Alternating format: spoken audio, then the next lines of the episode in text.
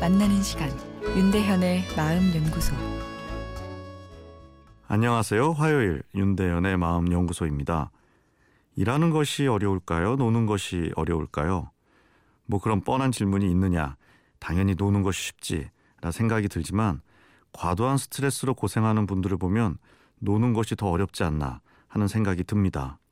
내가 일을 하는지 노는지를 결정하는 것은 행동보다 뇌의 상태가 더 중요합니다.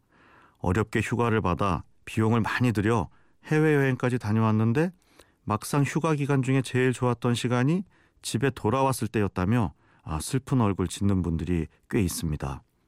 휴가라는 뜻의 바캉스, 어원이 자유라고 하죠. 자유를 느껴야 우리 뇌는 쉬었다고 생각을 하나 봅니다.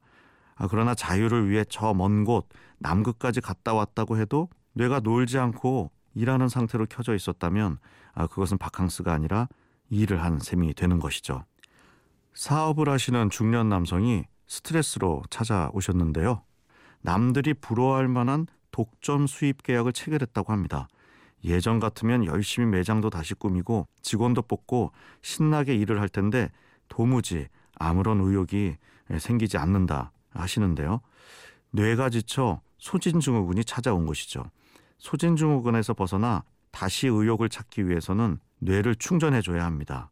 뇌의 충전은 곧 뇌를 즐겁게 해주는 것인데 어떻게 뇌를 즐겁게 해주시는가 물었더니 아무것도 안 한다 합니다. 운동도 안 하고 친구도 안 만나고 아무것도 안 한다는 것이죠. 소진증후군이 무서운 것이 뇌가 지쳐 더 즐거운 에너지가 필요한 상황인데 뇌가 지쳐 있다 보니 즐거운 일 자체가 하기 싫어지는 것이죠. 일도 싫고 노는 것도 싫어집니다. 그냥 집에 있고 어, 누워만 있고 싶은데 어, 그렇다고 어, 뇌의 충전이 오진 않죠. 일이 많고 바빠지게 되면 노는 일에 소홀해지기 쉬운데 그러다 보면 뇌 안의 충전 장치가 점점 무디게 돌아가게 됩니다. 일하는 장치만 맹렬히 돌아가죠. 너무 일만 했나 보다 다시 놀려고 해도 옛날처럼 즐겁지가 않습니다. 예, 충전 장치가 작동을 멈춘 것이죠. 어, 이쯤 되면 일보다 노는 일이 예, 훨씬 어려워집니다. 즐거운 활동을 해도 뇌의 충전 장치가 켜지지 않는 것이죠.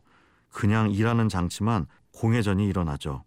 노는 것과 일하는 것의 균형이 중요합니다.